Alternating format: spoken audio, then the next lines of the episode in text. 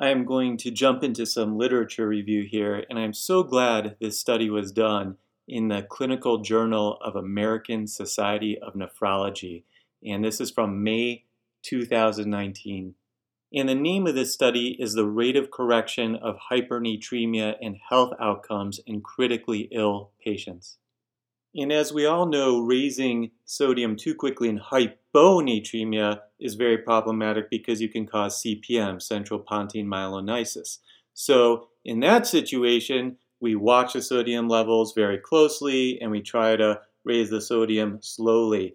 And for some reason, it has taken hold in adult practice of medicine that the same thing needs to be done for hypernatremia despite no evidence that that should be the case.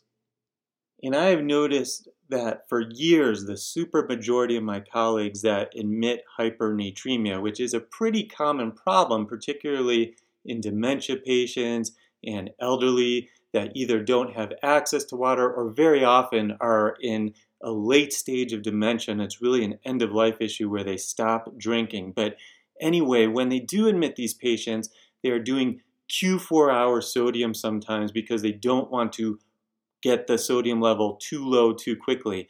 And that's the wrong thing to do. You know, Mark Twain said, nothing so needs reforming as other people's habits.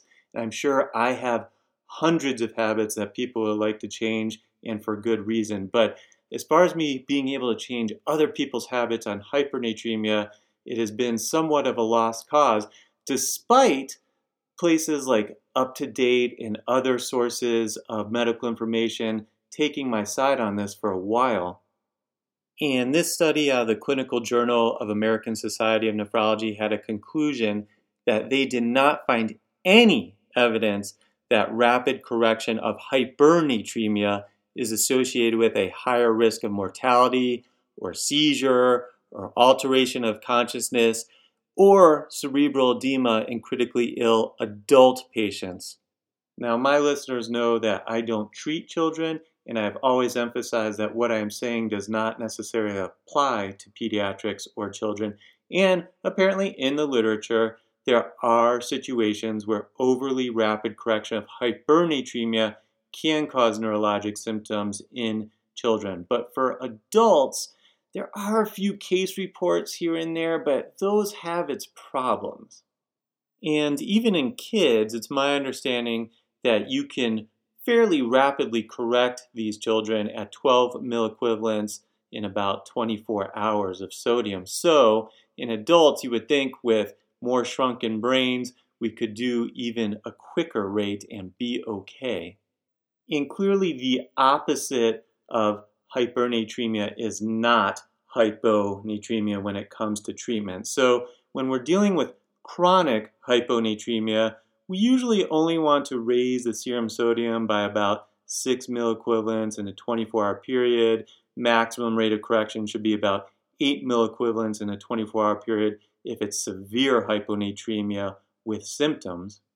So, subjectively, as a hospitalist in my career, where I see hypernatremia, high sodium levels in the blood, the most, is when the urge to drink is impaired, such as at the end stages of dementia. Now, I think that's a hospice situation. Now, that is different where patients want to drink but cannot get access to water. They're either bedbound or nursing isn't bringing it to them in their care facility or whatever the situation. But when it's they really don't want to drink, and even if you bring them a cup of water, they won't drink it that still often gets blamed on medical care and nursing facilities, but I think is an end stage situation. Personally, and this is just commentary, I think it's a bad idea to put NG tubes and PEG tubes in these patients. And that's a whole discussion that happens obviously with the family and loved ones.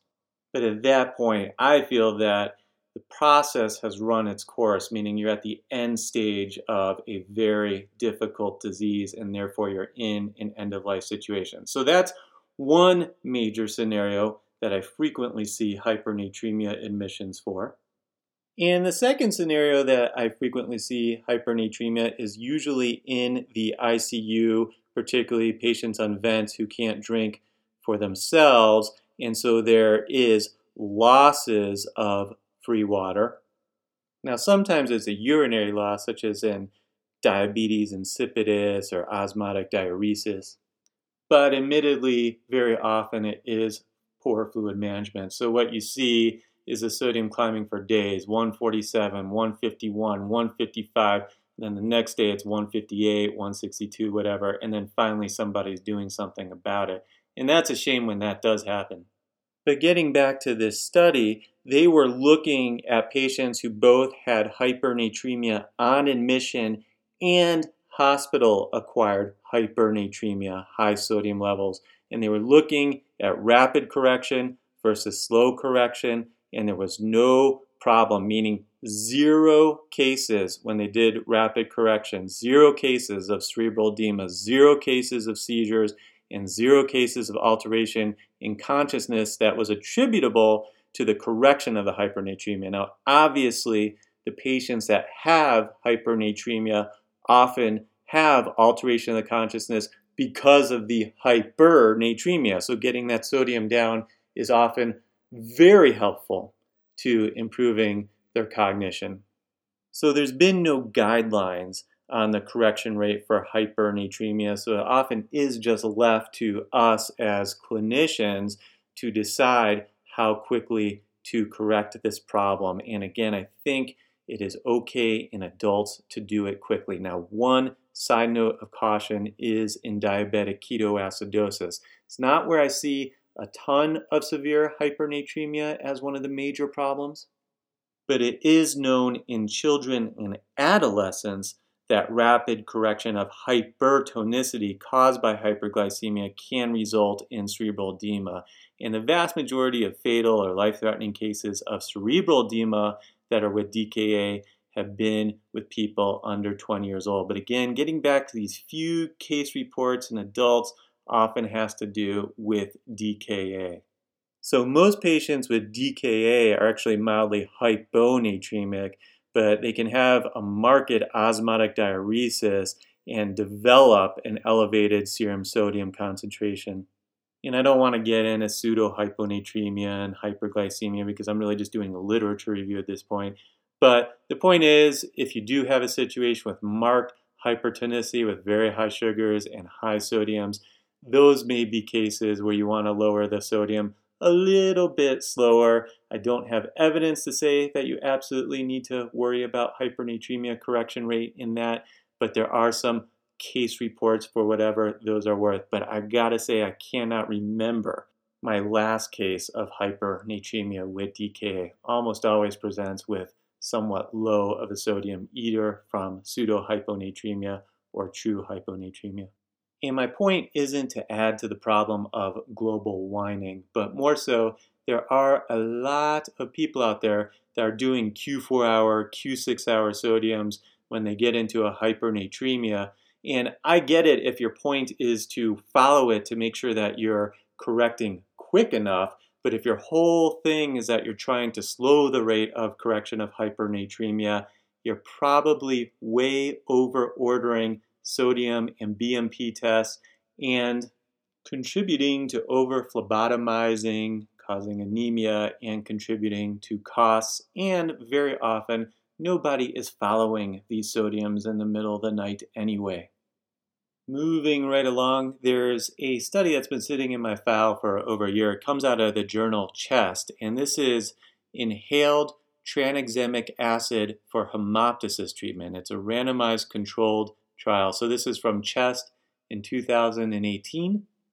And anybody who's seen coughing up of a lot of blood with hemoptysis knows very well that it is scary, but it's much more scary if you're the only one around, which can happen when you're on call or if you're working at a small hospital. A few weeks back, I was the only hospitalist in a small town in Kansas helping out there for a little bit.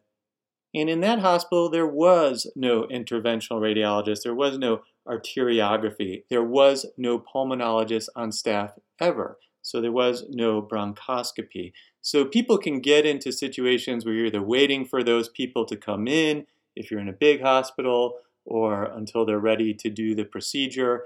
And it's scary when you're coughing up blood. Now, we see it sometimes from COPD and infection, and in the worst cases, for me at least, it tends to be from malignancies in the lungs, but have certainly seen horrifying cases from necrotizing pneumonia and other problems. So, what do you do if you're sitting there all alone while you're waiting for help? Obviously, you try and reverse anticoagulation, may need to give blood products, you know, have to think about are they on antiplatelet agents, all these things. But one thing that you might be able to do, even if you can't do true interventions like surgery and bronchoscopy and arteriography, is to consider TXA or tranexamic acid.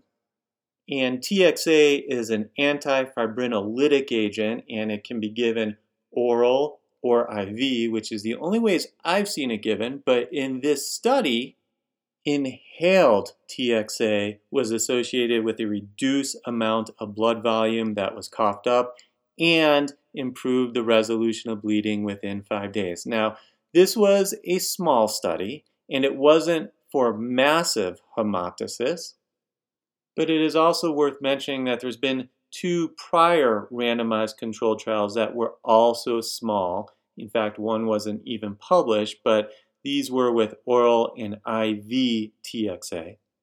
And now, in all three of them, the results show a reduction in bleeding in those receiving TXA compared with placebo if they have hemoptysis.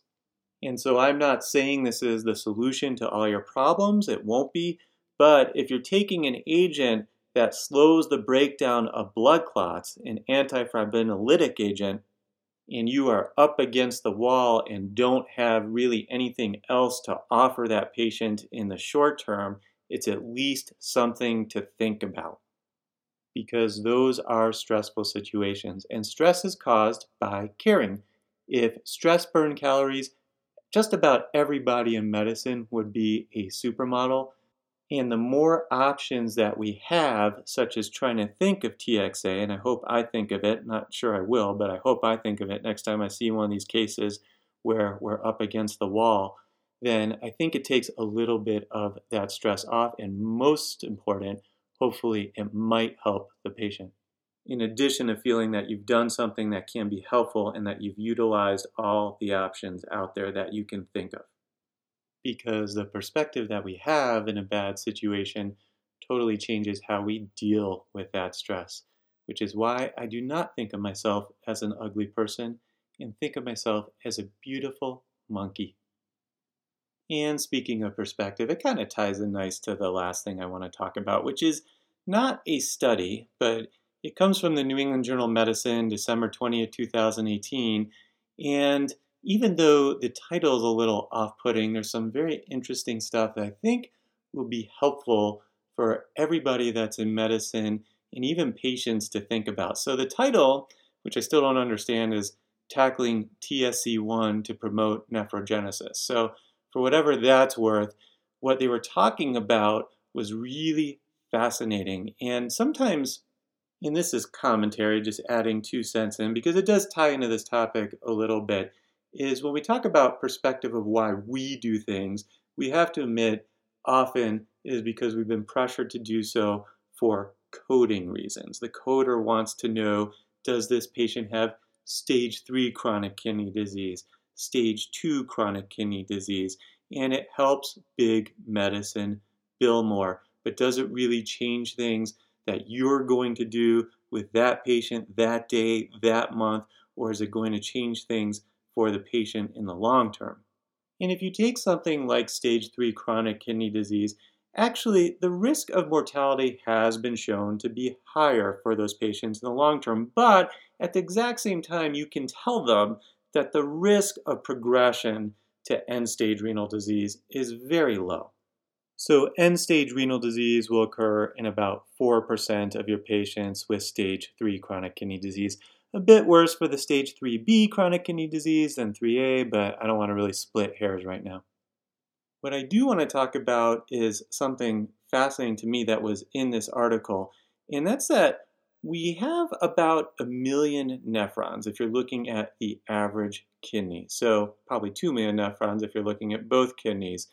And as we get older, the number of nephrons decreases throughout life. So the chance of getting a chronic kidney disease and therefore maybe needing to adjust to avoid nephrotoxins or adjust medications goes up as you get older.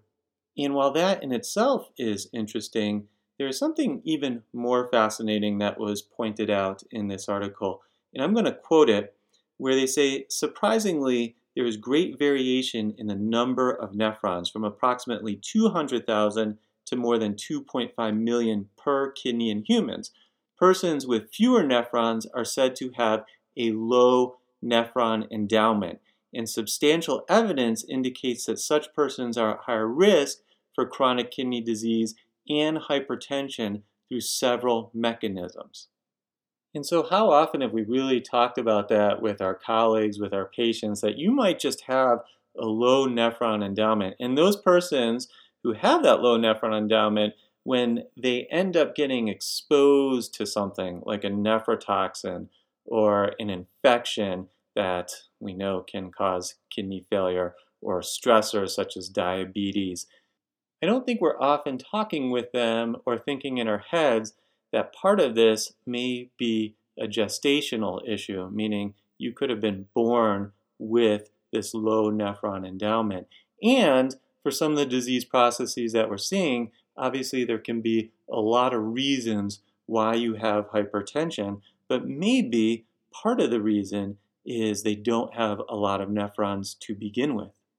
And so, this article, Tackling TSC1 to Promote Nephrogenesis, they're talking about how do you regenerate and induce new nephrons to compensate for either lost nephrons from being exposed to something or some environmental or medical stress versus make new nephrons for people that didn't have a lot to begin with. And while I couldn't understand all the basic research about what they were talking about, it doesn't sound like it's prime time, meaning there is no way to do nephrogenesis as of yet. So, anyway, this huge variation in nephrons that we're born with, somewhere between 200,000 to 2.5 million, once again shows that our Declaration of Independence was not true when it said all are created equal, or all men are created equal. And yet, it's still one of the greatest documents out there. Life's complicated. Healthcare is complicated. Remember when Trump said after he got into office, quote, nobody knew healthcare could be so complicated, end quote? I did. All my listeners knew that too. And thank you for once again letting me add more complicated facts to your already very full heads. I will catch you on the next round. This is Dr. Gil Porat.